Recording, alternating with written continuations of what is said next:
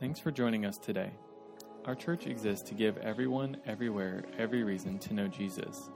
You can learn more by connecting with us on Facebook at Journey Fellowship Denton. Thanks again for joining us and enjoy today's message. When I was a kid, we every song we sang in church was about heaven. And every Sunday night sermon was either about the rapture of the church, the com- second coming of the Lord, or about uh, the streets of gold.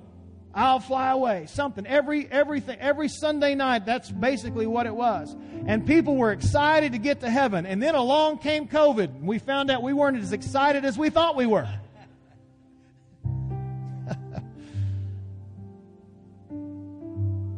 we live in a world that's filled with fear. And what I don't want you to do is be fearful as a church. I want you to be healthy. That was a weak, anemic amen. I want you to be healthy, not just healthy in your body, but healthy spiritually. So stand in the blood. If you want to wear a mask, they're not mandated. I don't believe in mandates. I just believe in options. Amen? A.W. Tozer said this. He said, the most important thing that a scared world needs is a fearless church. Let's be a fearless church. What do you say? Amen? Fearless. Fearless. And I can tell you that the only way that we're going to become fearless is we have to become a church who knows how to pray. A praying church is a fearless church. And that's what I want to speak to you about this morning. I want you to take your Bibles and turn to the book of Genesis. I'm going to be reading quite lengthy passages of Scripture this morning, but if you'll turn to the book of Genesis, chapter 12, we're going to begin there. We've asked, asked the Lord for numerous things since we've been in this service. We've asked for His presence to be here. We've asked for God to touch us in our bodies, to heal the sick. We've asked the Lord to, to bless us and to be with us. But I believe that if there's any request that needs to be uttered in the church today and in God's people's mouths, it needs to be this Lord, teach us to pray. I believe that should be first and foremost the greatest request that you as a Christian believer would ask. It was the question that was asked by the closest of disciples. Why is that? Well, it's because when you pray, that's what opens the channel between you and the Almighty God.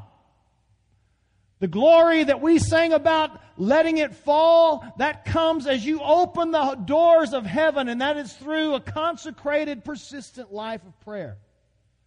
It is prayer that pulls back the curtain of the temporary and allows us to view the eternal. As Paul said, get your eyes not upon the temporary, the things of life, the current news cycle, but open your eyes to the things that are eternal. It is prayer that pulls back that curtain. It is prayer that opens the possibilities for help to come into our lives against greatest against the greatest of impossibilities. We know some of the things that some of the people in this body are facing, and only through prayer are we able to see the possibilities that could come into their life. And it's through prayer that we see that the arm of God is moved. The arm of God that moves the world begins to move because of prayer.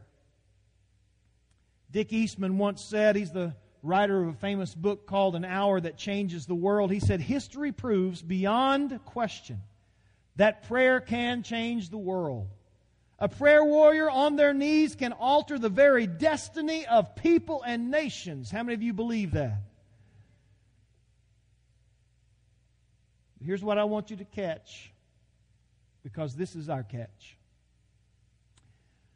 If we know that prayer is that important, and we all amen to the fact, then why is it, friends, that it is the most neglected part of the church? And many times the most neglected part of our personal lives. I'll tell you why. It's because our altars have been removed and forgotten.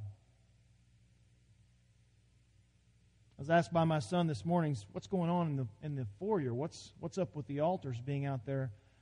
Well, there's a point. Because if I had moved them out there, some of you would never have noticed them if they were here.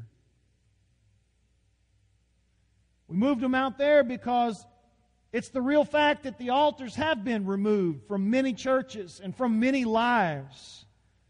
The place, the very place that the scripture marks over and over that symbolized the meeting place between God and man has been neglected. They have fallen down, they have fallen apart and gone without use. But I believe it's time once again for the altars of prayer in the church and personal consecration and commitment to those altars be restored. I believe today is the day. 2020 is the year. If the doors are going to be opened, we're going to have to pray them open. We have to pray them open. Genesis chapter 12, verse 1. I want to read. It's going to be a lengthy passage, several lengthy passages. I want you to stay with me because it's important this morning. Verse 1 And the Lord said to Abram, Leave your country, your people, and your father's household, and go to the land I will show you. I will make you into a great nation, and I will bless you. I will make your name great, and you will be a blessing. I will bless those who bless you, and whoever curses you, I will curse. And all peoples of the earth will be blessed through you. So Abram left, and as the Lord had, as the Lord had told him, and Lot went with him. Abram was 75 years old when he set out from Haran. He took his wife Sarai, his nephew Lot, all the possessions he had accumulated, and the people that they had acquired in Haran. Remember that word, Haran. And they set out for the land of Canaan, and they arrived there. And Abram traveled through the land as far as the site of the great tree of Moreh at Shechem. And at that time the Canaanites were in the land. The Lord appeared to Abram and said, To your offspring I will give this land. So he built an altar there to the Lord who had appeared to him. Look at verse 8. From there he went on toward the hills east of Bethel and pitched his tent with Bethel on the west and Ai on the east. There he built an altar to the Lord and called on the name of the Lord. Want you to underline that passage or circle verse 8 because we're going to be coming back to it. Then Abram set out and continued toward the Negev. Now skip down to the next chapter, Genesis chapter 13, verse 1. So Abram went up from Egypt, which is what the Negev was when he left in verse in chapter 12. He went up from Egypt to the Negev with his wife and everything he had, and Lot went with him. Abram had become very wealthy in livestock and in silver and gold.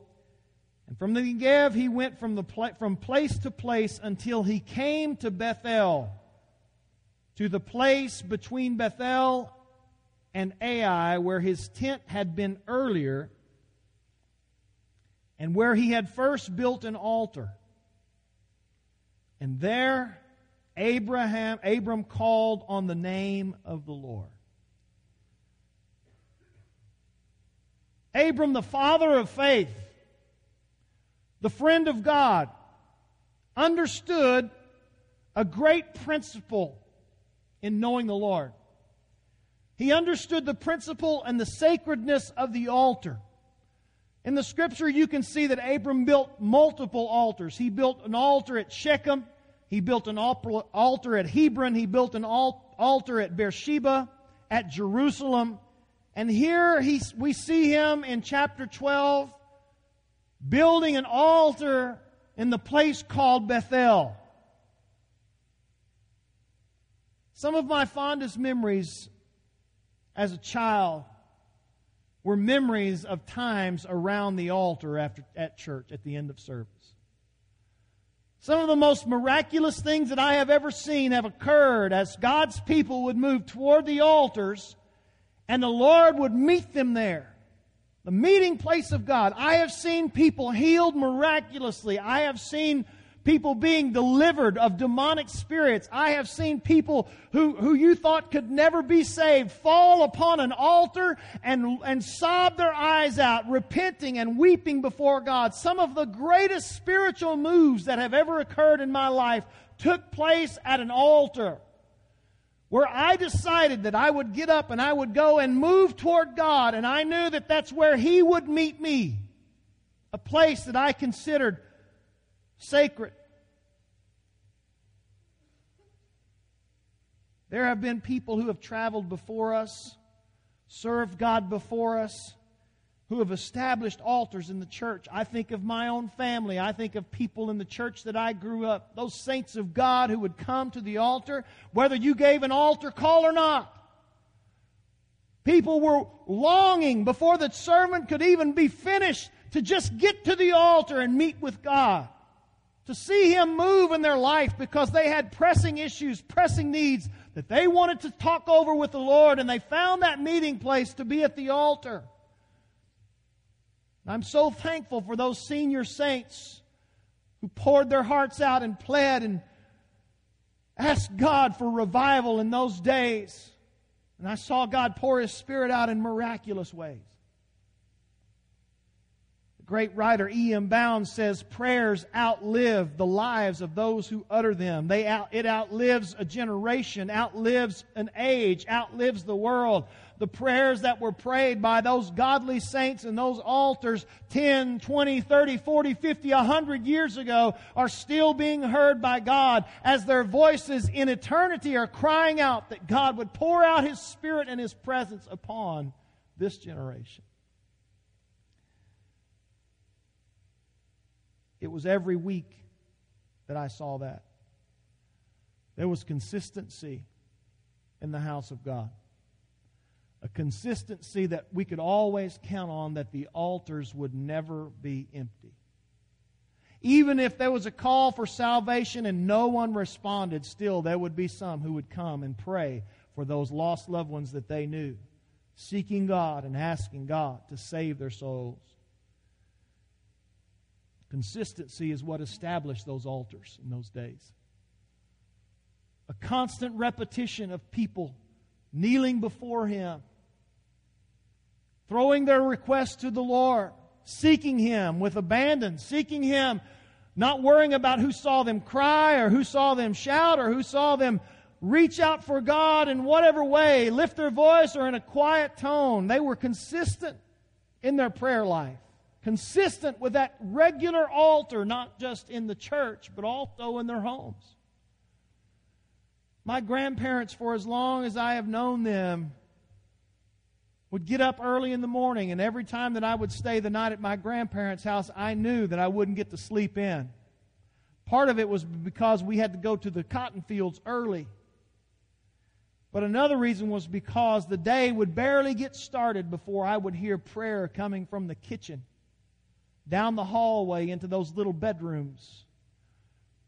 As my grandfather would kneel on one knee at the table, my grandmother would kneel in the chair there at the kitchen table, and I would hear them call out to God.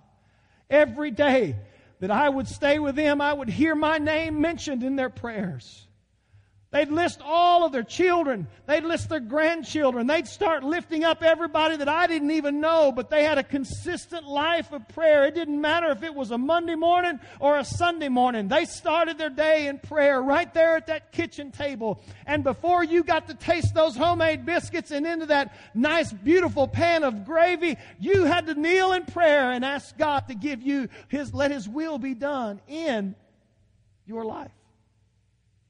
I remember as a kid when I'd stay with them in the summertime, my uncle, who was more like my brother, only a few years older than me, he was still at home, and all of his friends would always want to stop by my grandparents' house.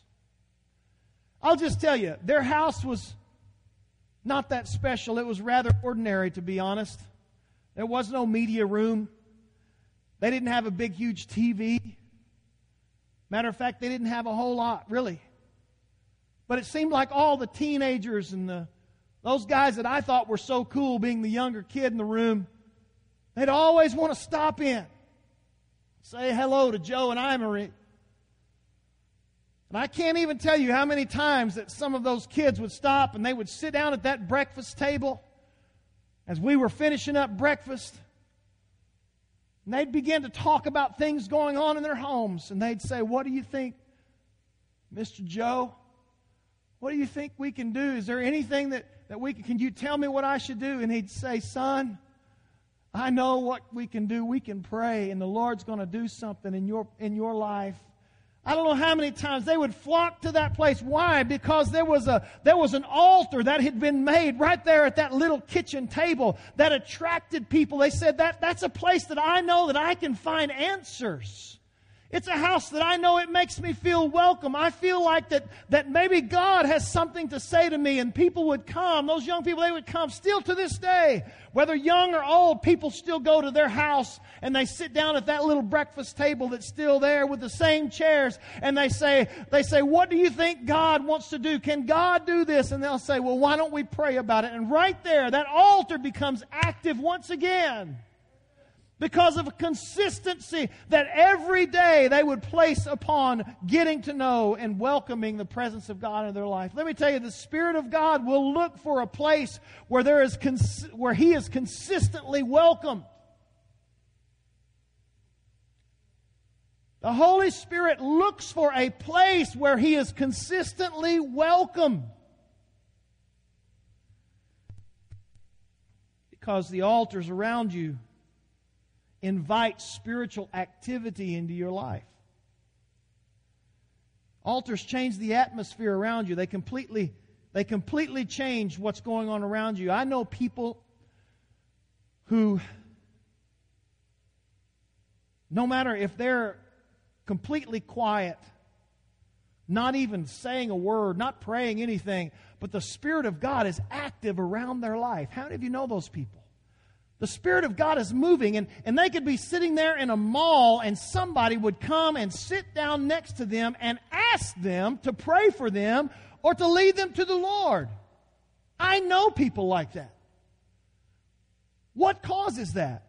I will tell you exactly what causes it. It's the consistency of an established altar in their life where the Holy Spirit frequents often. And let me tell you something the Holy Spirit will draw people to Christ because that's what His job is. And wherever the Holy Spirit is, is drawing people, the altar is also right there. There's an established, consistent altar. Abraham and the saints of old understood this principle. They understood this that whoever controls the altar controls the outcome. Whoever controls the altar, whoever mans the altar, whoever consistently arrives and, and, and, and places themselves near or next to the altar and, and makes use of the altar controls the outcome. That's a principle that has not changed and will never change. There are a lot of things that are vying for the altars of your life. The altars of the church. There will be governments and edicts that will try to declare to us that we cannot pray certain places and certain occasions. Your busy schedule will try to schedule out time of, that you spend at an altar break up that consistency. Your family can even be a distraction when it comes to the altar. Your feelings can, can try to, to take over the altar. Well, I just don't feel like praying today. Other ministries in the church can try to replace the altar and take over, but let me tell you, whoever controls the altar controls the outcome. So Abraham built his life around the many altars that he had. Everywhere he went, Abraham built an altar.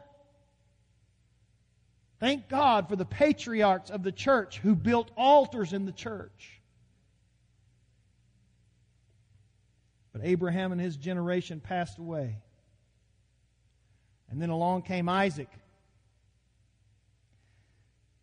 Let me tell you something Isaac knows a thing or two about an altar. His first experience wasn't building an altar, his first experience was getting laid on an altar.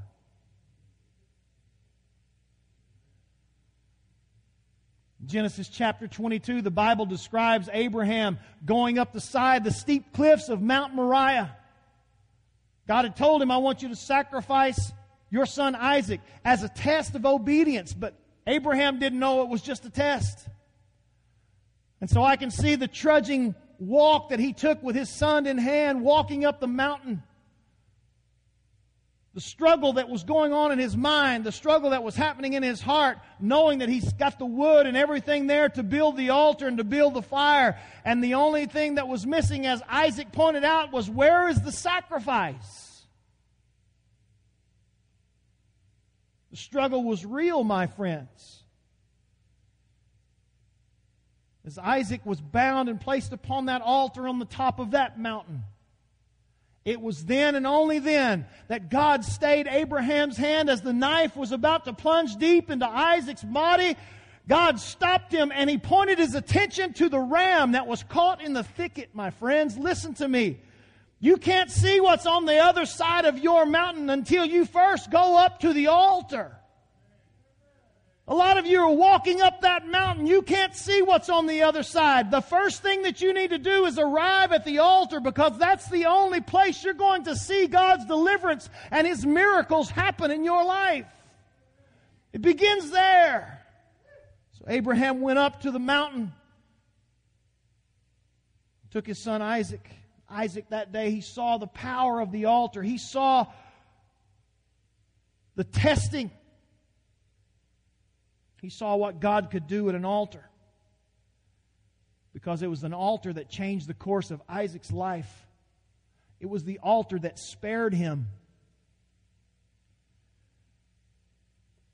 He was as good as dead on Mount Moriah, but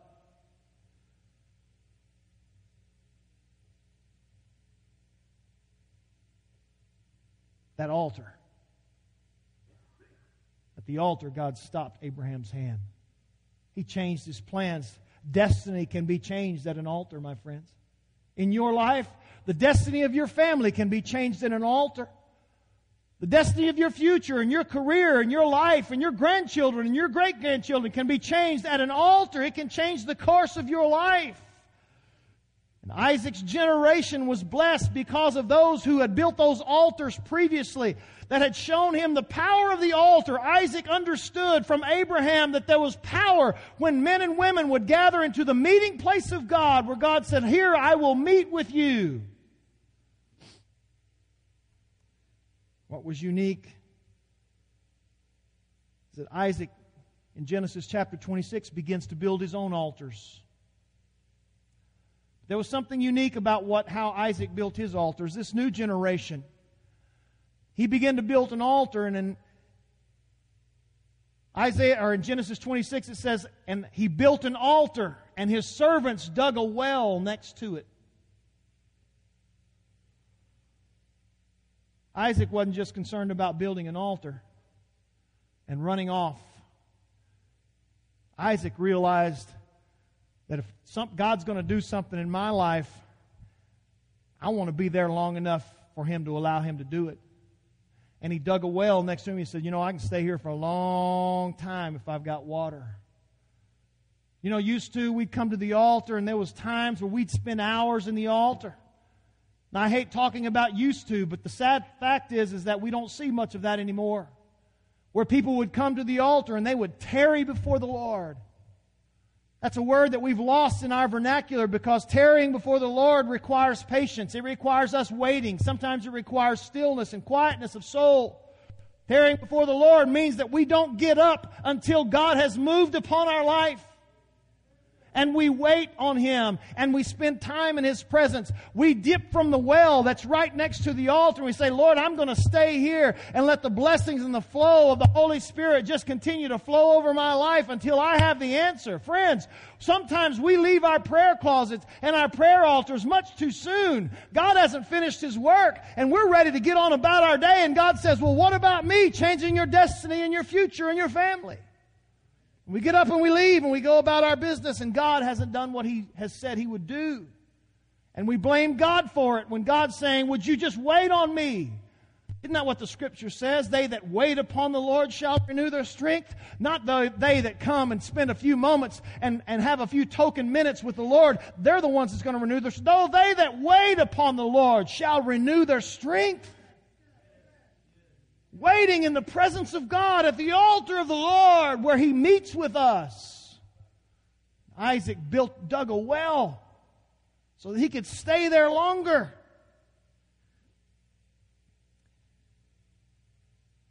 The altar is like a delivery room. I remember when we were waiting, when I was waiting, Shannon was in the in labor and delivery.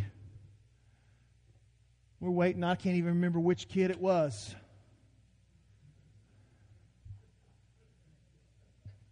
We'll blame it on Seth. He's not here. I remember I was as nervous as a cat on a tin roof. I didn't know what to do. I was just kind of standing there, you know, pacing back and forth. We had a little a doctor that was great. He, he, he let me come in, the whole process. But man, as Shannon got into that delivery, she got serious. And when she got serious, I got serious because what was unique, is I was sitting there at the, I, I had her hand by the hand, she's there in labor, and I'm just kind of caressing her hand. Baby, you're doing great. You're, you're doing a wonderful job. And as I'm doing that, all of a sudden she'd say, Yes, thank yeah. And my she would grab my hand. I thought she broke it five times while she was having. I thought I was going to ask the doctor to put a cast on my hand before we had our kid. I say, baby, you're doing great. Jesus, help us. It was the delivery process. It took time. There was some tearing. There was some waiting. There was some moaning and groaning that took place in that delivery room. It was after that that the delivery gave birth to these miracles that we have, our kids. The altar is a place of delivery, not just freedom from your from your sin and freedom, but it is a place of delivery. There is some groaning that has to take place. There is some waiting that has to take place. And friends, when you come to the altar, expect God to, t- to take you, take His time in working with you. You are a faulted piece of clay, by the way. All of us are. And it takes time to make something pretty out of what we give Him. But that's where the delivery happens. That's what the altar is. So Abraham and these saints of God built these altars. Isaac comes along and he builds an altar with a well. And then Isaac's generation begins to pass. And the sad story, if you read Genesis, is that the altars that Abraham built, the altars of Isaac, became neglected.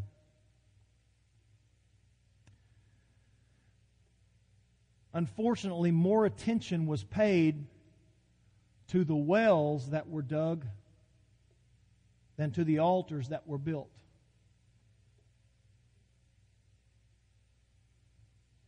Now, you keep that in mind because the Lord gave me revelation on that today. And along comes Jacob and his generation. And sadly, Jacob didn't know much about altars.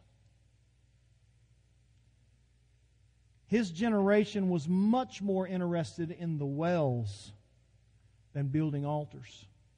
You see it in the latter part of Genesis. They redug all of Abraham's wells, but they never rebuilt Abraham's altars.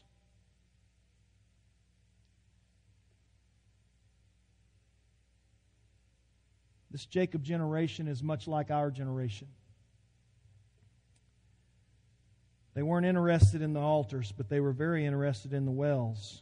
You say, well, Pastor, isn't that a good thing? When you dig a well, you are looking for an earthly solution to your life. But when you build an altar, you are looking for a heavenly solution in your life. There's a big difference. Let that sink in. We are that Jacob generation. We are those people who have dug a lot of wells. We've put wells in the place of our altars. We've removed the altars. And in its place, we have put worship bands Earthly solutions. Come on, y'all follow me. I'm telling the truth. We've put programs and discipleship things that were created from some type of uh, Christian literature source where if we follow this guideline, God will save the lost. We've created events and special days. We've brought lights and fog machines into the church. We've dug wells looking for earthly solutions. God, how can we reach our generation? And we dig our wells. Instead of looking up, we are looking here on the earth. And we're trying to dig our own way out of the problem that this world finds itself in, and that is a generation that is lost without God.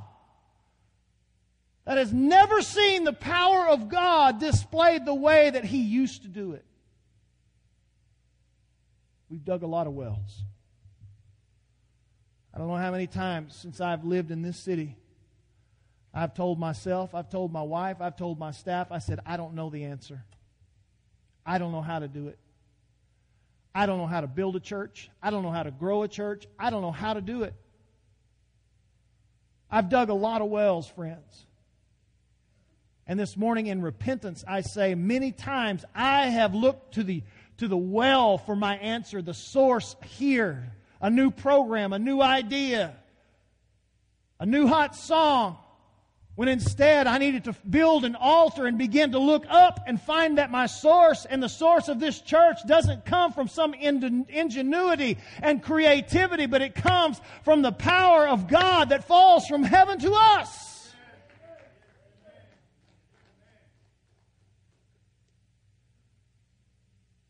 The reason there's no revival in our day. The reason there are no signs and wonders in our day is because the altar of God is missing from the church. Genesis chapter 28. I want you to look at it with me. This is Jacob. So Jacob left Beersheba and he set out for Haran. Remember, he's going north now. He's going back to where his people are, were from. And when they reached, circle that in your Bible, a certain place, a certain place, when they reached a certain place, he stopped for the night because the sun had set. Look at this closely. Taking one of the stones there in that certain place, he put it under his head and he lay down to sleep he had a dream in which he saw a stairway resting on the earth with its top reaching to heaven, and the angels of God were ascending and descending on it. And there above it stood the Lord, and he said, I am the Lord, the God your father Abraham, and the God of Isaac. And I will give you and your descendants the land on which you are lying, and your descendants will be like the dust of the earth. And you will spread out to the west and to the east, to the north and the south. All the peoples on earth will be blessed through you and your offspring. I am with you and will watch over you wherever you go, and I will bring you back to this land, and I will not leave you until you I have done what I have promised you. Seems like we just read that earlier. Look at verse 16. And when Jacob awoke from his sleep, he thought, Surely the Lord is in this place, and I was not aware of it. He was afraid and said, how awesome is this place? This is none other than the house of God. This is the gate of heaven. And early the next morning, Jacob took the stone that he had placed under his head and he set it up as a pillar and poured oil on top of it.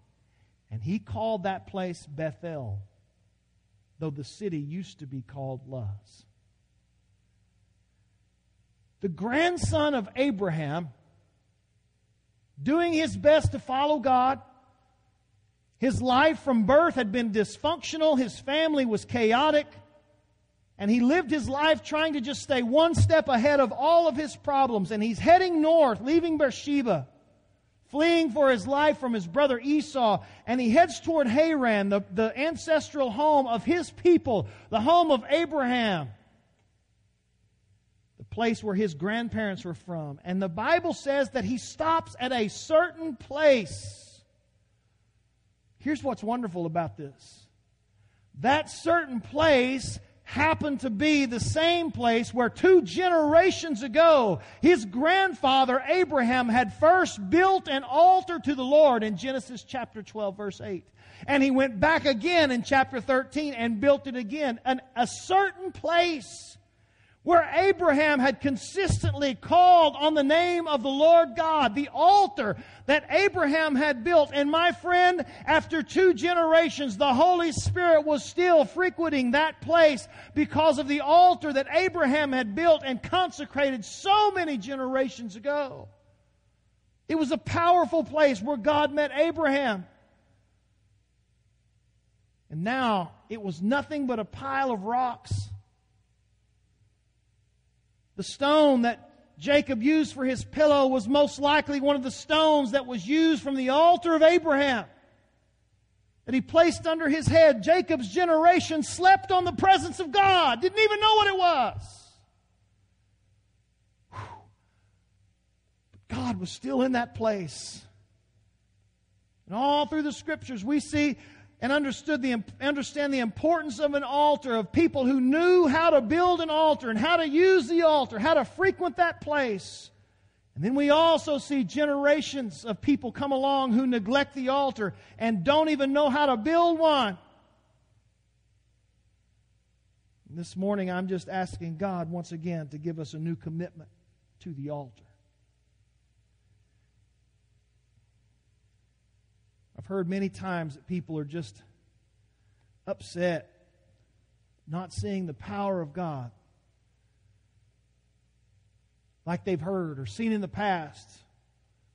Or all the stories of the Bible, we see God's movement and God's power so, so manifest, so, so obvious, so out in the open. We hear generations before us talk about that manifestation of the power of God, let me tell you, my friend, it will come when this generation builds its own altars.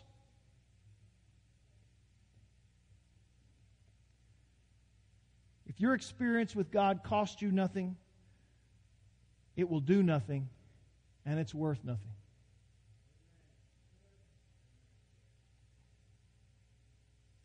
You see, teaching and preaching, it's not really very difficult. I can get up here and deliver any type of message that I want to and call it, put my stamp of, of preaching on it. But to speak the words of life to you doesn't come without the work of the altar. You can speak over your kids and you can proclaim this and you can proclaim that, but my friend, your words are as empty as a plastic balloon unless the power of the altar is behind them.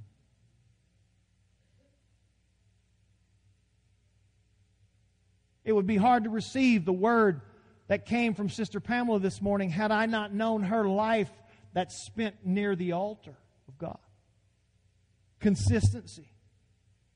But we've traded the altar for many other things in the church today. And I'm just telling you, friends, they won't get it done the altar is the only thing that is going to get it done in our generation. So the question is, what are we going to do with it? Well, let me tell you a few things about the altar, and then I'm going to close. The altar is a place of divine access. If you're taking notes, that's the first thing. It's a place of divine access. The first dispute that's recorded in the Bible happened because of an altar. What happened? Cain murdered Abel. Why? Because we know for a fact Adam must have shared how his child to his children how to have access to the presence of God. He was dismissed from the garden. And You know the story. But there was only one way to approach the Lord. You had to come as a, and a sacrifice.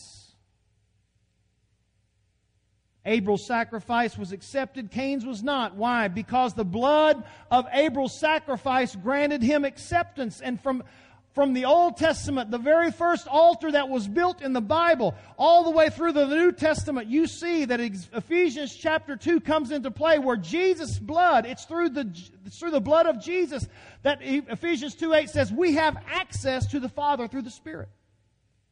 The altar is a place of divine access. It reminds us once again of who is the one who opens the doors for us. It is Christ Jesus.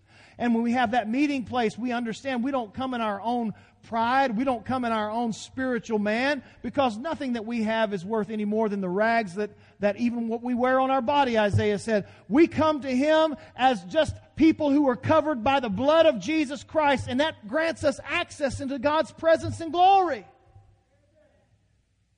The altar is a place of divine access. The altar is a place where covenants are created and maintained. You can't have a covenant or a promise without an altar.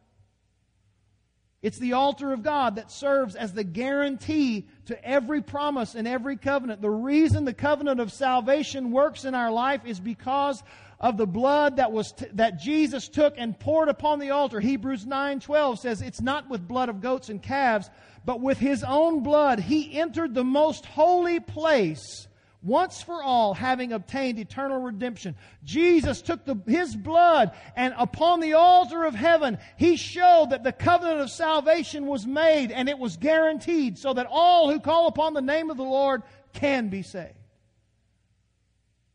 The altar is what marked and created and maintained the covenant in the Old Testament. I remember when I was just a boy when I got saved. Let me just tell you something. I remember the place, I remember the day, the time, and I remember exactly how it happened because it happened at an altar. There was an altar experience now, am I saying the only place you can get saved is at the front of a church on a wooden altar? Absolutely not. But here's what I am saying. You are going to have an altar experience before the covenant of salvation is going to take place in your life. Because you can weep a lot of crocodile tears and you can say, God, I just wish I hadn't done those things. Get me out of the jam. But it's the altar that confirms when the blood is applied to your life that you reason in your mind and you say, I commit my life to the Lordship of Christ and I accept His forgiveness of my sin. That is is what seals it. It was at the altar. An altar experience confirms the covenants and promises of God. You have to have an altar experience, my friend, to be saved. Not a repeat after me prayer that you can't even remember. I've asked people, I've said, you know what, when did you get saved? Well, Pastor, I can't really remember. I think I was at camp sometime. I don't really know. My friend, if you don't know when you had that altar experience, then I question that moment. I'm serious. You can't remember when God came and turned your life around. If it wasn't as important enough for you to remember that moment, then my friend, it might not have been real. I'm preaching pretty straight this morning, but that's the only way I know how to preach. We have to have an altar experience because it seals the covenant. It makes the covenant. It maintains the covenant and promises. And it's not just salvation, it's all of the other blessings and promises of God. The altar is also a place of sacrifice and cleansing. How many times have I seen people come up to the altar and leave their addictions there?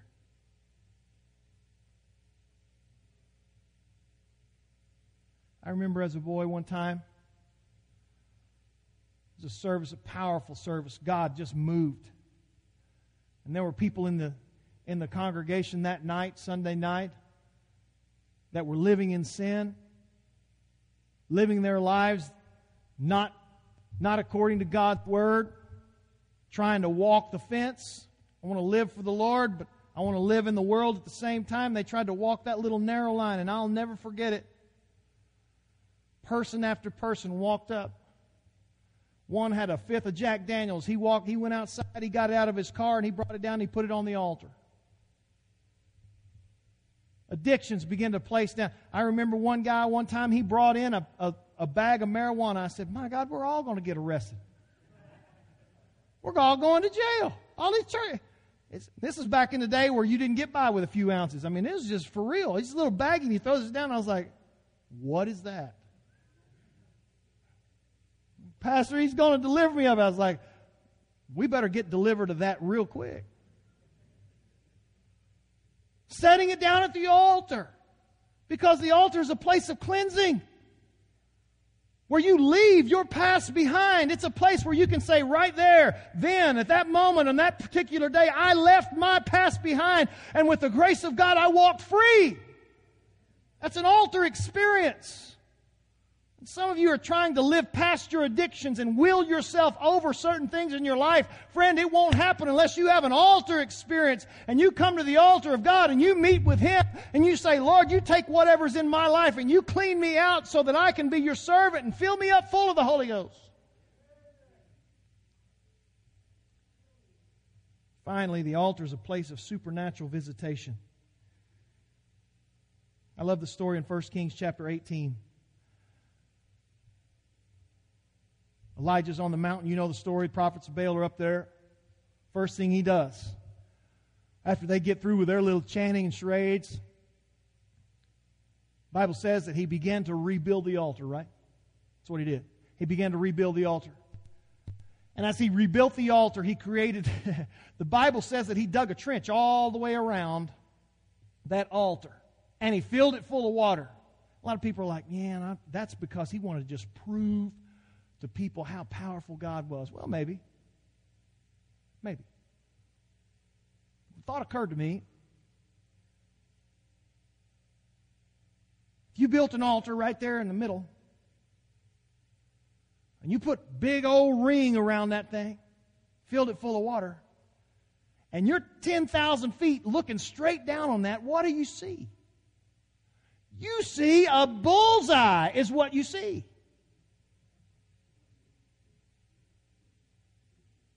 Come on. He built the altar and he said, God, right here, here we go. And sure enough, the fire of God fell because altar was the target of where the presence of God was going to fall. Friends, that's great because I know that when we have an altar experience, we're saying, God, right here, right now, this is what we need for the fire of God to fall on His people once again. Church, hear me. We need to rebuild the altar of God. We need to make a commitment and say, Lord, we're going to restore the place where we know your fire will fall. Man. Fire that brings revival comes because we give God a target. Bible says that he's looking to and fro throughout the earth seeking who he can bless. Why don't we paint a big target on the top of this church by restoring the altar? You have to rebuild the altars privately the family altar, and the church altar. All of them. I close with this. Daniel, would you come? In 1949, a missionary by the name of Dr. Edward Miller, he spent years in Argentina. Started a tent crusade in a little city called Lavelle. And for two weeks, they put that tent up. They sent out flyers. They sent all kinds of things around. And for two weeks, they played music, and no one came. No one. They thought that even kids, thinking that it was a circus, would might show up. No one showed up. And a quote from his, some of his journals said this bitterly defeated, all defenses and excuses destroyed. God brought me to admit the total inadequacy of my abilities to succeed as a missionary. With that confession, in light of all that was happening, came the decision to quit playing the missionary game.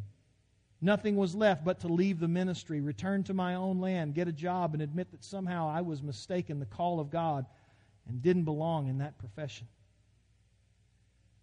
But then the Lord began to speak to him, and he gave him these two scriptures. He gave him the scripture in, in Zechariah chapter 4, verse 6. It's familiar. This is the word of the Lord unto Zerubbabel, saying, Not by might nor by power, but by my spirit, saith the Lord of hosts.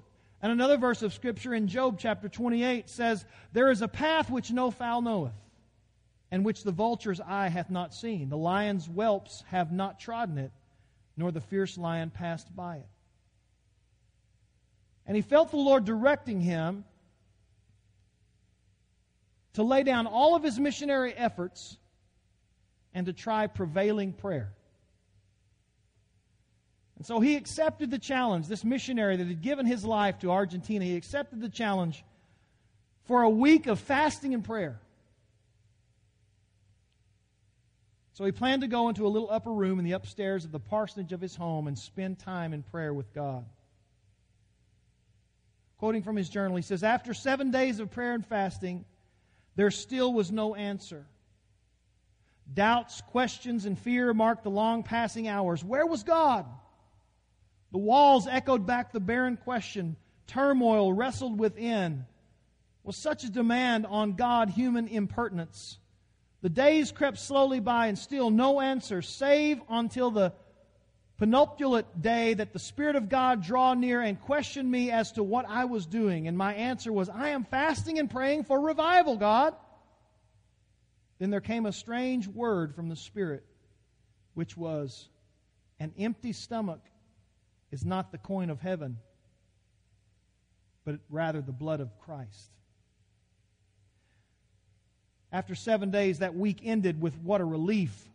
I had accepted the challenge and no fruit resulted from it. Therefore, I was now free to leave the mission field and retire to more fruitful work. But then ahead loomed an apparently dead end street. An ever deepening dread of defeat threatened me.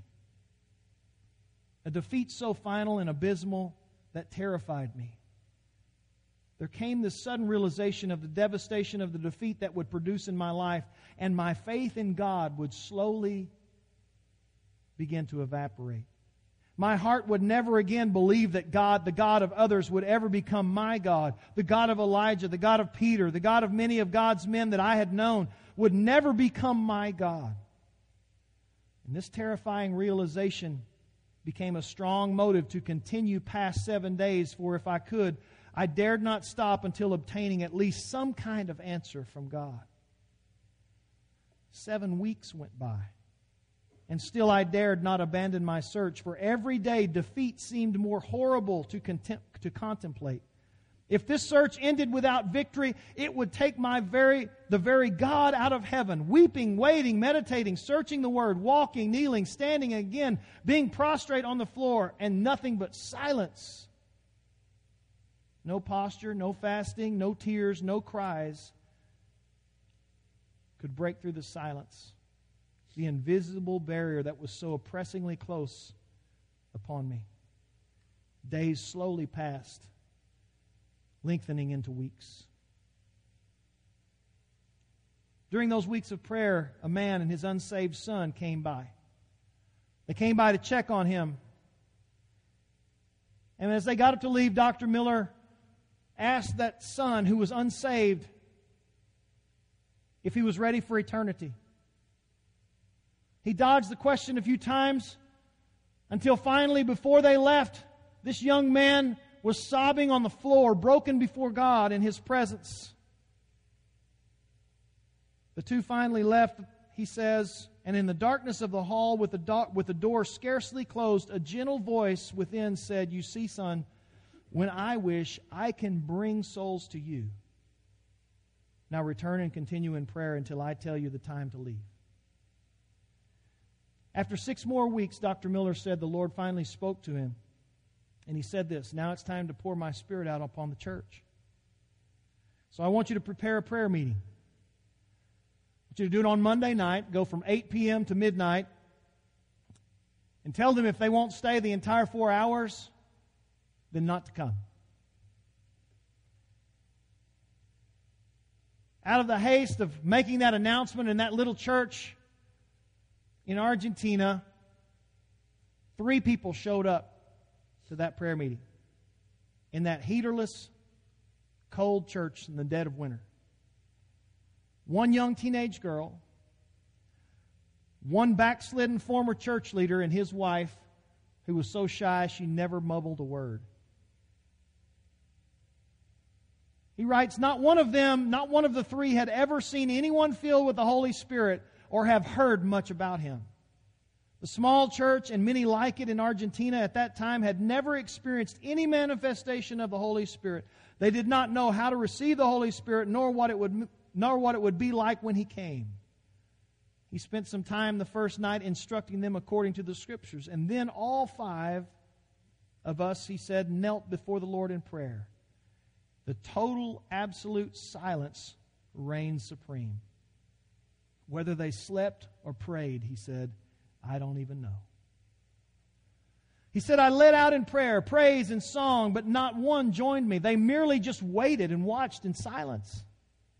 And when the four hours had passed, I asked if anyone had received any impulse or direction from the Lord that would call for any cooperation on one's part. Had anyone received this unction to pray aloud or to praise the Lord or to sing a song, anything at all? And everyone answered with the negative except for the young, shy wife who admitted to a strange desire to walk to the table that was in the front of the auditorium, the center, and to hit upon it. Monday passed, Tuesday passed, Wednesday passed, and then Thursday night, everything continued as on the previous evenings until 11 o'clock when I asked everyone to get up from their knees and be seated. I called the young wife by name and asked, Do you still feel the, like hitting the table? In shame and reluctance, she confessed to the same strange desire, but she absolutely refused to get up and do it. So I asked everyone to sing a chorus, and we all marched around the table, and one by one gathered courage to hit and knock on the table as we just passed by. All that is, except for the one whom God gave the order. Fifteen minutes passed with all of us singing a chorus and marching around the table, and four of us hitting on it. Finally, the young wife that God had singled out for this simple act of courage reached out and banged on the table. When her hand hit the table, he said, immediately it was like a rushing wind swept through that room from one corner to the opposite corner. In seconds, the retiring, timid servant, young girl, was on her feet worshiping the Lord in great ecstasy. Her hands were raised in the air and her face was transformed. She radiated the joy and the glory of the Lord as she spoke in an unknown language. The backslidden, rebellious husband who had consistently resisted the call of God over his life fell under the table and began to worship the Lord in another tongue as the Spirit gave utterance. His young, reluctant wife, seeing what was taking place with the others, cried out in a loud voice, all timidity gone, I too, Lord, please don't pass me by. She feared that the Spirit would not bless her. However, in just moments, the river of the Holy Spirit flowed upon her and immersed her in the glory of His presence, and she broke forth in the power of the Holy Spirit. We didn't realize at the time, but that day was the beginning of the coming of the Holy Spirit, not only to us, but upon the whole of Argentina. It began as an outpouring of the Holy Spirit that would in time reach out into the farthest corners of that great country. An act of simple obedience had been the last key to that, that opened the door. That day, God sent in motion the forces to change a vast, idolatrous, unbelieving country to make it of Christ, a Christian nation. The move of God for which so many had prayed had come. Faith had triumphed. All the prayers, the years of tears and longings and countless hours of wrestling with the enemy had at last prevailed. And faith changed into sight, and many had longed that many had longed and prayed for that had yet never seen. Others laid down their lives in faith, not having received the promise. Nevertheless, he came just as he had promised. That Argentine revival went on in the 50s, 60s, 70s, 80s, 90s to reach millions and millions of people for Jesus Christ. The outpouring of the Holy Spirit was so strong, churches flooded that place with God's glory. We have a picture of what it looks like before church at the at, in an Argentinian church. This is what they do, friends. They don't the pastor doesn't say, "Hey, it's time to make an altar. We're about to get started in church." When they come to church, this is what it looks like before they get started. This isn't an altar call. And this is a sister church of ours in Argentina where people understand the power of the altar. They know that's where what brings the target of God's power. So here's my question. Who will help me? Daniel, go ahead. Who will help me put the altars back?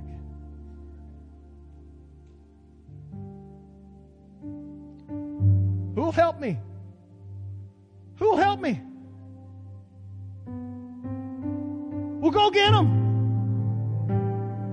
Who will help me? Men and women. We have to put the altars back. Who's going to help me? Come on, somebody. Who's going to welcome the altars back into this auditorium? Who's going to welcome? Who's going to march the altars back into this place? Come on, friends. Who's going to welcome the altars? Who's going to do it? Well, come on. Come welcome them. Come welcome. Yes. I wish you could see this sight. I wish you could see this sight. Oh, God. Oh, God. Oh, God. Oh, God. Oh, God. Oh, God. Come on, friends. Now let's make this place a sacred time. God's holy. Hallelujah. Hallelujah. Hallelujah. Put it back. The altars back. oh, God. Oh, God. oh, God. We call upon you, Lord. Restore the altar. Restore the altar to the church, oh.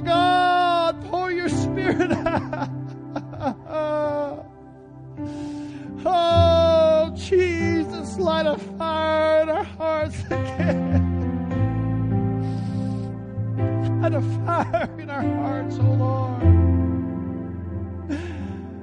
Lord Jesus, let us not get, Lord, so caught up with the wells of man's ideas, but God, let us have the experience of the altar where the fire comes from above, Lord. It's nothing we make, nothing we engineer, oh God, nothing we imagine. It comes from you, oh God. Let revival come, Lord. Let revival come. Oh, hallelujah, hallelujah. Hallelujah,